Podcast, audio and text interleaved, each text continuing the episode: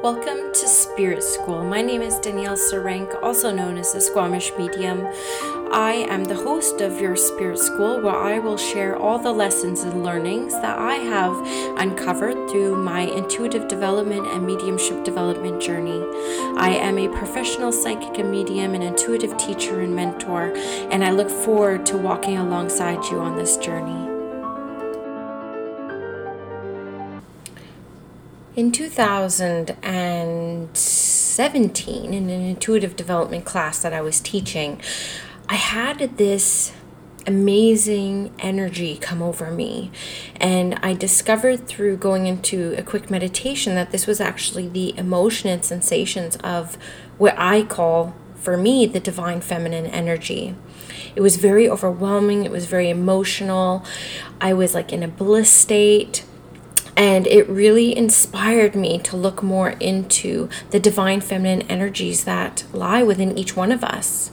Even now, sometimes I find closer to the full moon time, I feel like I'm going to burst inside. I'm just so full of love, so full of creativity, so full of hope, and I just need to get it out.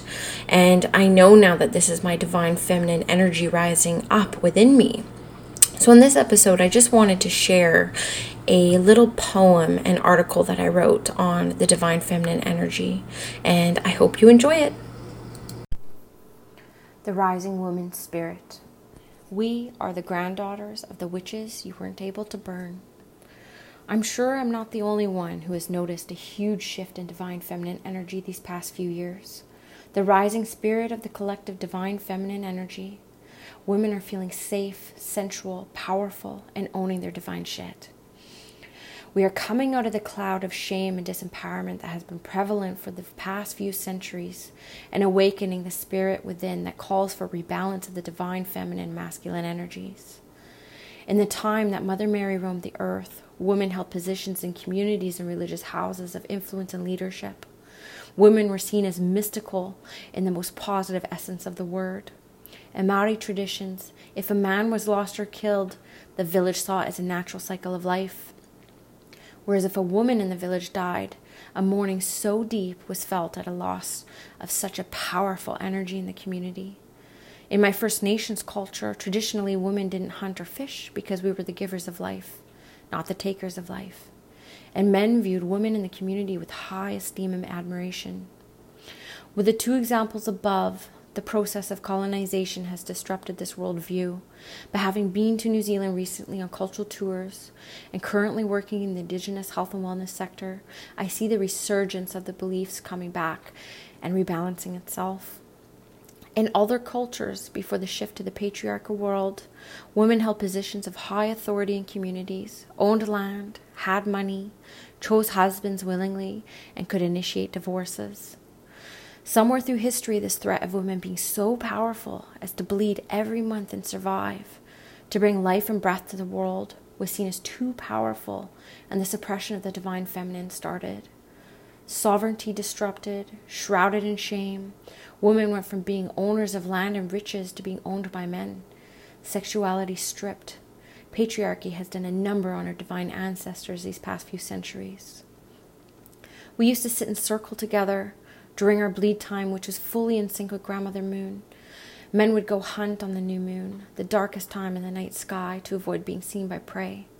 Women would bleed at this time, together, and when men came back with big game, it was sexual go time. Women would find sources of water, create its course, calling the rain from a welling deep within, always with consideration of the generations yet to come. I started an intuitive development circle 20 months ago. From that, a mediumship development circle started, and now a new moon sacred circle. Through my teaching experience of spiritual development, I have found a deep yearning from clients and women alike to sit in circle again, to share, to develop, to root each other on with passion and honesty, truly wanting each other to succeed and be well and do well. It was in one of these circles last year I said, There is so much divine energy here today, it's unbelievable. I would well in tears, feeling the ancient ancestors surrounding us while we did our work that tends to our spirits and souls that day. From there, I started tradition in our circles of calling in our ancestors in spirit. I am Danielle, mother of Katie Jane and Nicholas, daughter of Debbie, and granddaughter of Margaret and Jean. This way of honoring the women who came before us and are yet to come is a way to add potency to the divine feminine energy in your life. You can do this yourself each morning when you rise. Add some divine ceremony into your daily ritual. Connect with the heart centered energy that is divine in its essence. Through my readings about two years ago, Spirit brought to my attention that women need to surround ourselves with more women. We cannot find everything in our male companions. There's a yearning for a deeper soul connection that cannot always be met by our male partners, as amazing as they are. Spirit brought to my attention that this yearning is not a lack from our partners, rather, a yearning for more female companionship in our lives. This is what sparked an insatiable yearning to learn more about the divine feminine energy. I started seeing women in a whole new light. I would greet telepathically women on the street with a hello, soul sister, be well today and shine, shine, shine. What vibrations your energy reaches when you greet someone at a soul level in this way. And they do not need to hear it to pick it up. Their souls will pick up the message, and in turn, their vibration will also rise and their heart will expand. I recommend this as another daily practice. Every woman you see, telepathically send them your love and support. I've been on my spiritual development journey for 21 years now, since I was 17 years old. My mediumship journey for five. And it's been the past two years for me that the rising of the Divine Spirit has made itself known to me. I know others have felt it for much longer, but there is no doubt it's expanding at a rapid rate at this time in our journey. Why? Because we're ready. We are ready to rise the divine feminine energy and spirit. We are ready to bring back balance to the patriarchy and the matriarchy energies on earth.